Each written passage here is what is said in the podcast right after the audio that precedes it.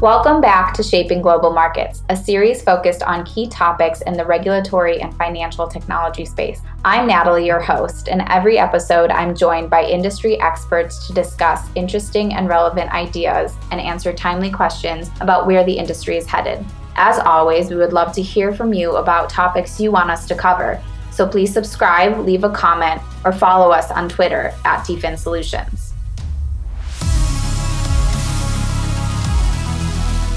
This is actually part two of a mini series we're doing around RegTech. So if you're just tuning in, you might want to go back and check out part one, where we speak with Eric Johnson, president of Global Investment Companies at DFIN. With Eric, we focused more on the regulatory or reg side of things.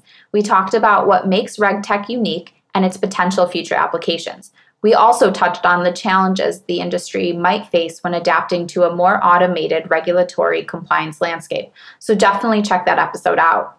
Today, I'm speaking with DFIN's Chief Product Officer, Floyd Strimling, to talk more about the evolution that led to today's greatest RegTech opportunities, and we'll be focusing more on the tech side of things, getting his perspective on the future of next generation technologies in this space. So, without further ado, I'd like to welcome Floyd to the podcast.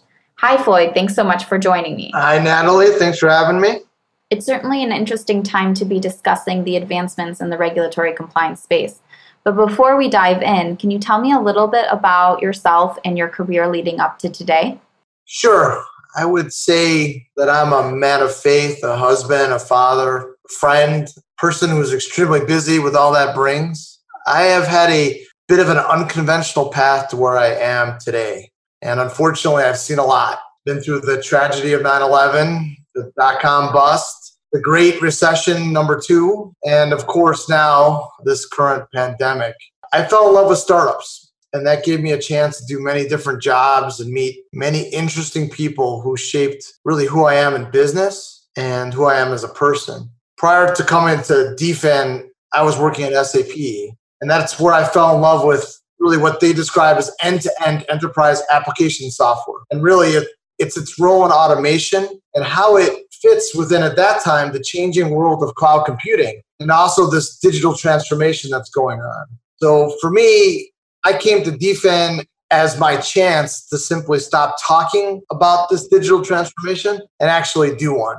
So what's great is that as chief product officer, I have direct responsibility for engineering and for product and work closely with every aspect of the business and really help drive this digital transformation. And I'm really, really encouraged by the trajectory and the path that we're on and can't wait to see where the future brings us.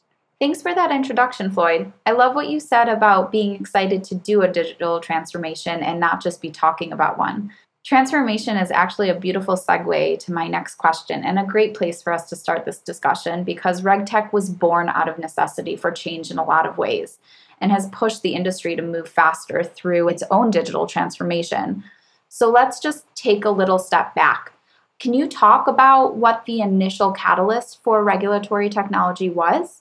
Yeah, unfortunately, regulatory technology has always been in the product of something that's happened that has created a climate where regulation becomes necessary. If you think about it, regulation is a topic that continues to be a hot topic in, in, in, the country in the United States, but also in the world on how much is too much and what do we actually need. But really, the first piece of, of regulatory legislation that I look at is really the Sarbanes Oxley Act of 2002. And that act really was a way to really apply regulation to privately held companies. And it was a way to really look at how things were happening with some of the public companies and other things that were going on around Enron and WorldCom, which were huge names at the time.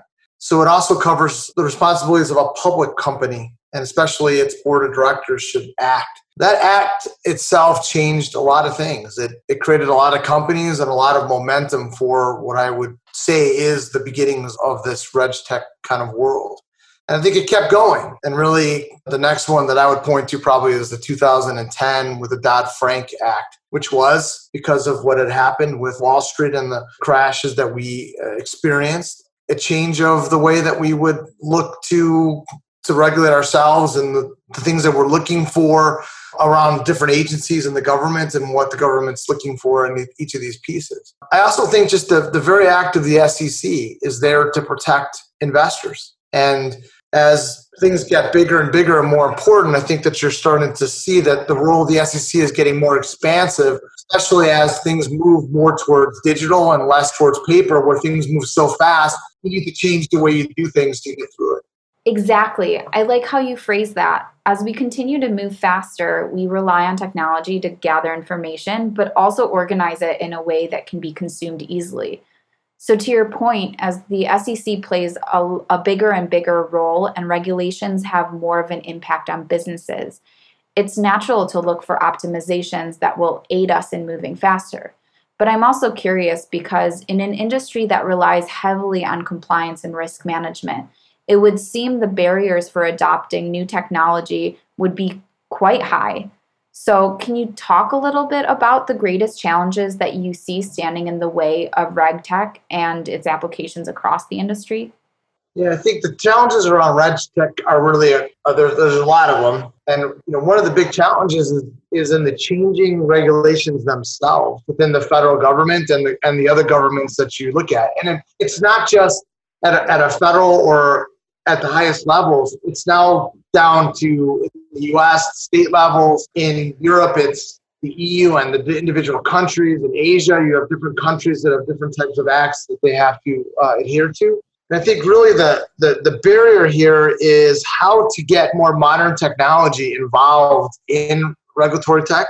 Um, and then also how to share information and share really important information and be able to analyze it at a much faster rate so that people could use that information for a desired outcome. It's got to be more than just reporting in and then figuring out what you did wrong. It's got to be able to be used by uh, individual investors, by individual companies, by other entities to push this forward. And one of the big things is that the way and that we want to use this versus how it's being used today is very interesting to say the least. One of the examples I use, and I will still use it, is if you just look at automobiles. And in an automobile sense, we all drive a car. I've had many different brands in my life. I have some loyalty to some things I don't have to others, but I never felt like I was drawn to something or a part of a movement. If you just look like what companies like Tesla have done, to take something like build a car, make changes. Yes, there's enhancements and features like over the air software and other things, and the electric part of it. But at the end of the day, they've now transformed something that we all used and thought we knew into something new and exciting. And they've given birth to other companies that are doing similar things and trucks and in big rigs and other things that are that are moving this forward. So I think what's really fascinating is how something that we know and we think it needs to be done. It's a good idea to have regulatory technology. It's a good idea to regulate and to have information available, but how to make that into something much more, a movement, or an exciting type of space that people want to, to be in and want to be part of. There's got to be more to it than finding an exciting niche, right? I think a large part of it is showing a company's expertise and foresight for reimagining what the technology could be used for. To say it in a different way, I suppose, there's a lot of value in imagining the unique applications of, in our case, RegTech, and defining the various problems it can solve.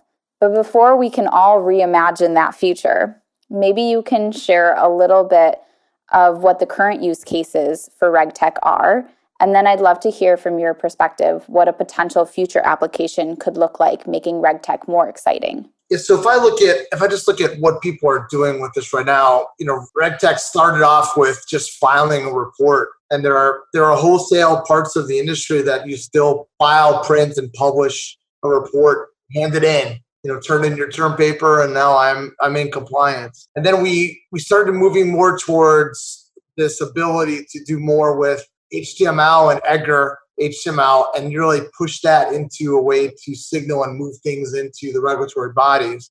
And then something called XBRL was born. And XBRL was really uh, born on this need to do more than what you can get out of the standard type of, of HTML and, and, and even Edgar HTML. But it had its shortcomings as well. And now we're on our next generation, which is really called inline XBRL, which I believe has the ability to take off beyond where it is today. We're seeing now not only are the governments using it, but we're seeing it now being used by state, local municipalities, and specific industries are looking at it because it has so many advantages uh, and allows uh, really for the tagging of an object inside of a document or of a, a piece of data that could then be used comparatively and analytically around multiple different sets of data. It has a fascinating use case that you could use to help the regulatory bodies as well as the individual companies. It also has the ability for, say, you and I to build really interesting applications with that data itself that enable you to do different types of comparisons without having to store that information, without even really knowing nothing more than just the tag name that would contain that data itself. So I think that this next instantiation of, of how we're going to communicate, we're at a path now where I believe we're finally at a unified state that iXBRL is the right way to do this. And then this is now leading to a lot of innovations in the space. Most of it really has been in the creation of that information that we want to file.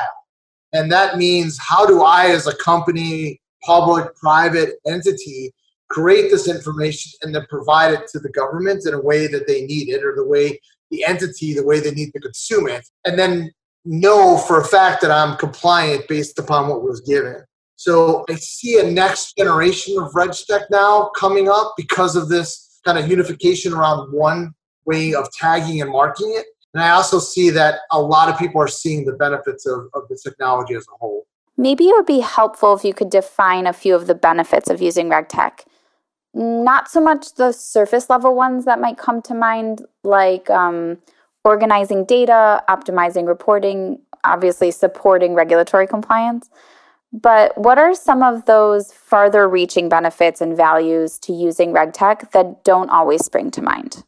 There are two sides to this coin. On, on one side is the content creators, and on the other side is going to be the people that consume the information. From a content creator, I think if you went out and polled all the CFOs around there, they will tell you that this is something that they do because they have to, not necessarily do because they want to or have a deep affection for it. It's a part of their job and they need to get it done.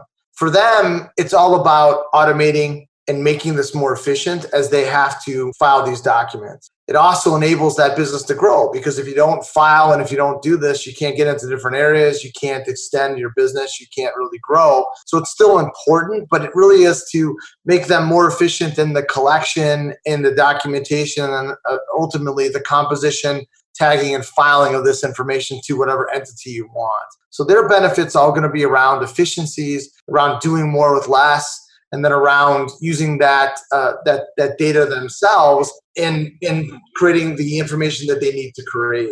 On the other side, you've got more the regulatory bodies, and the regulatory bodies are going through their own generation of data science and artificial intelligence and trying to be able to use this information quickly to detect something that we all can get our arms around fraud, but also to detect anomalies in what's going on in the companies or in the reportings so they can get that out to the rest of the investor community or whatever community they're in to tell them what's going on.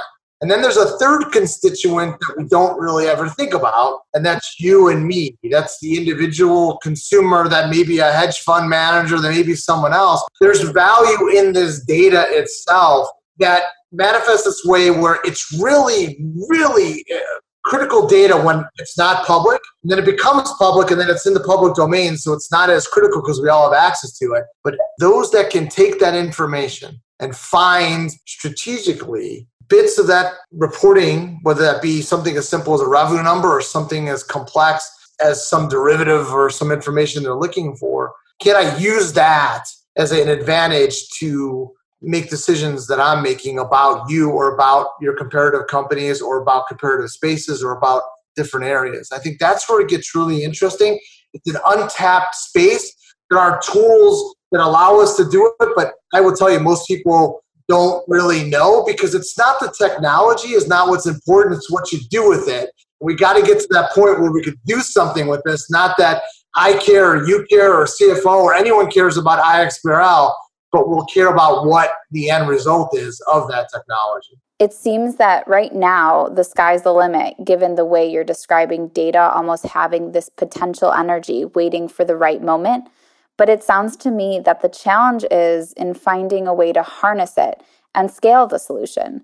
So, are those future ideas and use cases for the technology already in play? Has anyone in the regulatory space thought to that next generation? So let me answer this in a, a couple different ways. So the, the first way I'd answer is like this. The ability to use technology and to use techniques, which is all ML is, is a technique, is it has to be used in conjunction of an outcome that can be consumed by somebody or something. And it's right now it's yeah, we have all this cool technology out there, and there's a lot of great things we could be doing. But what are we doing with it truly? There are a lot of people with ideas, but how many of us read a financial report? Not many.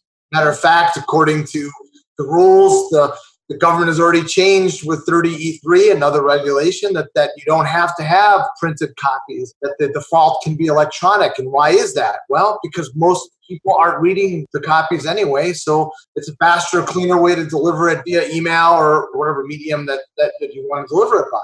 So you have this all this information and it's sitting there. Is it waiting for the next great idea of how to use it?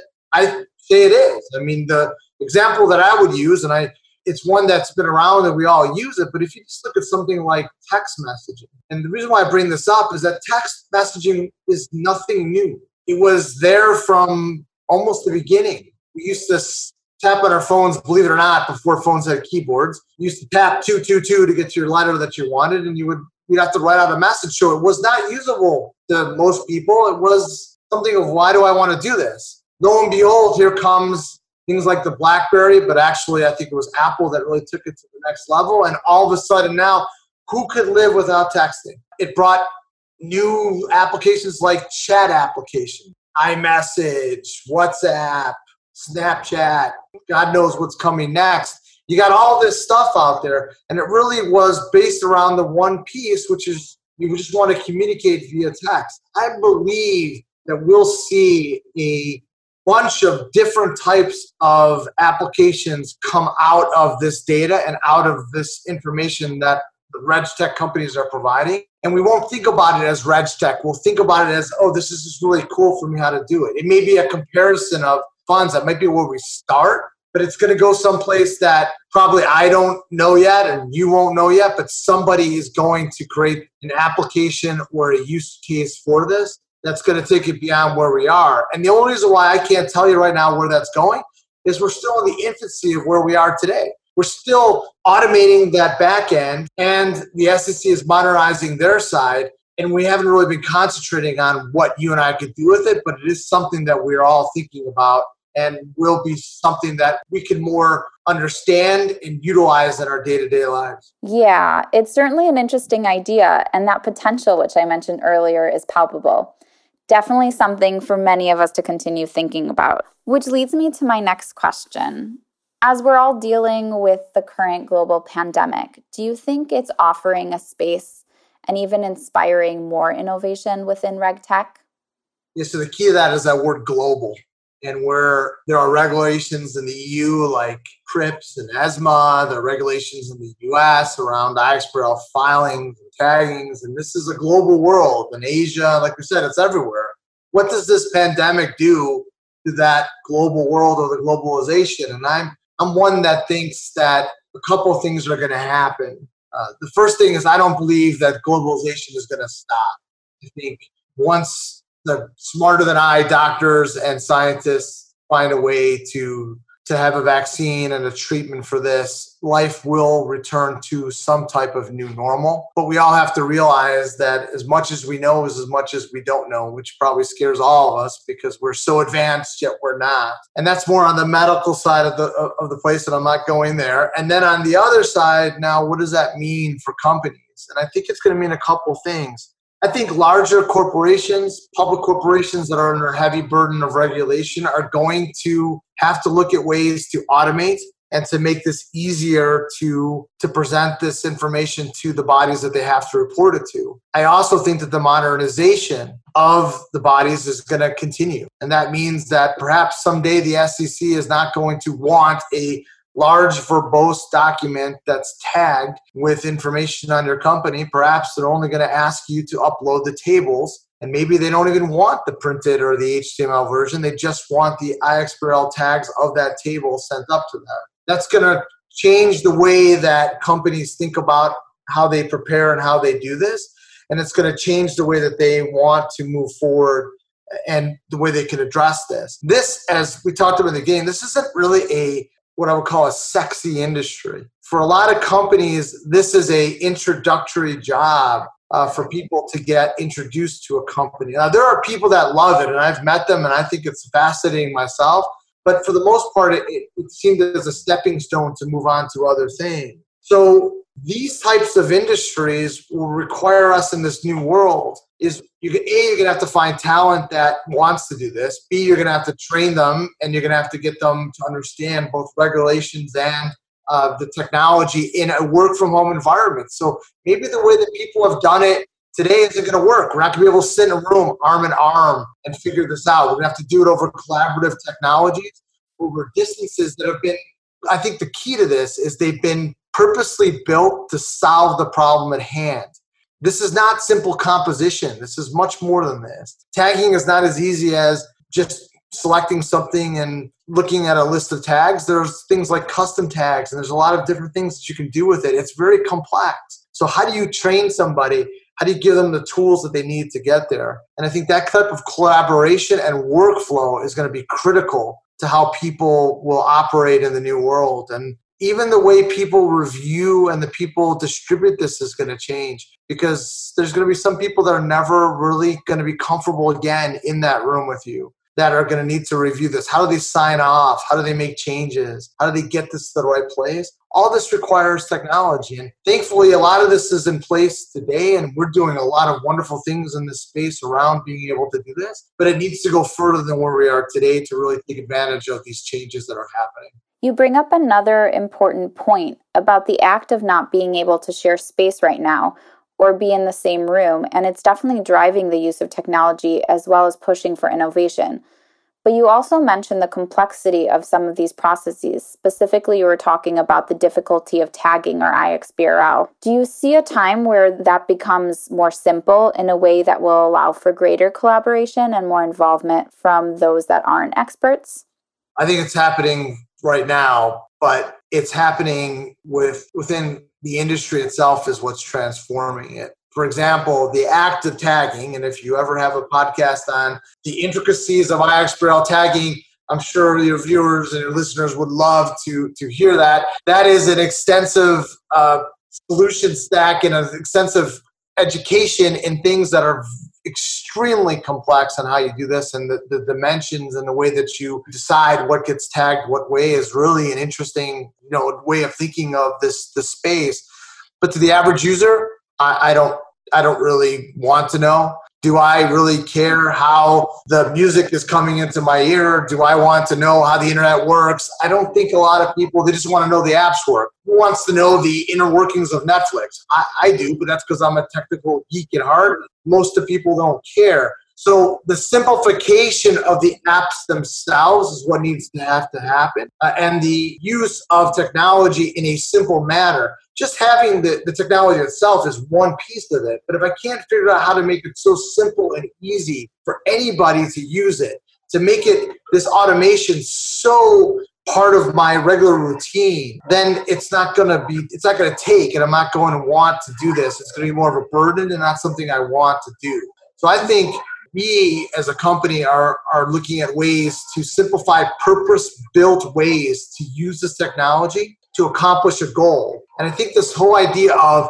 you know single generic solutions that do everything need to give way to very of these purpose built ways of doing it underneath a suite and and that's what companies will need to get where they want to go so yes i think it's going to happen and i think we're going to get there ourselves you know i for one as an extrovert and as a person who likes to be around people, don't really fancy a world where I'm sitting at home, where I go into the office with a mask and a plexiglass shield and a do not come in, into this line. So I'm expecting that you know, this new normal has to be somewhere in between it because at the end of the day, we're all human. So we, we need those interactions. We need them through technology, but we need them through each other and actually being in the same room but there needs to be a way that technology can automate and really help this process throughout from that beginning to end, an end to end process. Again, going back to my roots of that end to end enterprise applications,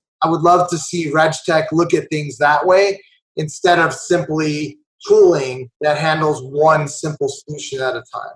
Yes, absolutely. And I think that notion of an all purpose application where users can log in and go through their entire process and workflow without exporting to something else or having to get into the weeds is exactly what people are looking for. Because to your point, the experts behind the tech have already done that work and understand what the user needs. So I think I only have one more question for you, and it's a personal favorite of mine. It's one that I end every episode on. Can you tell me about your favorite application or tool that you use personally or professionally that helps you do more with your day or at work? That's a great Great question. You'd think that my phone was full of a thousand applications and you would be completely wrong. I, I have no idea how my kids find anything with their hundreds of folders and way too many applications that they use, but somehow they do find it.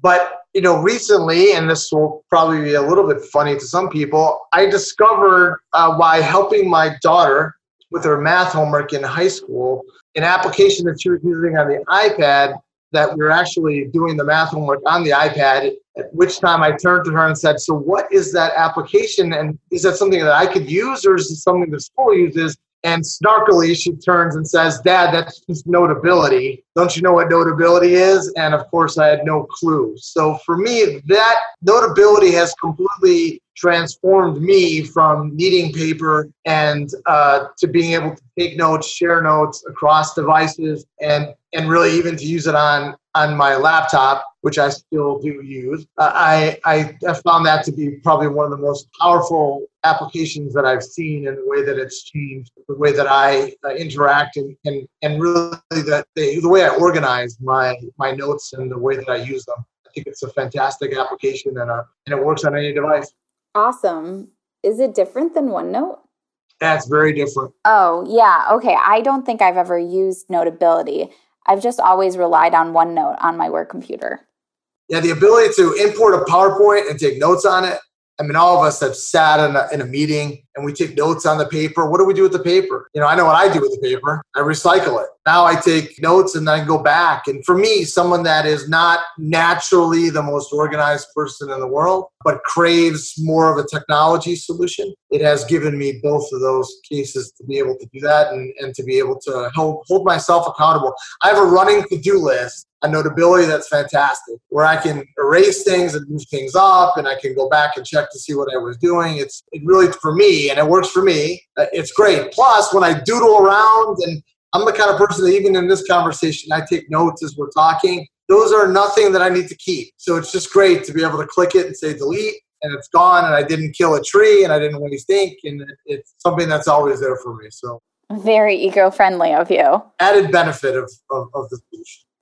Absolutely. Well, Floyd, thank you so much for taking the time. This has really been a great conversation and an absolute pleasure. Yeah, thank you for for having me and and I enjoyed the conversation as always.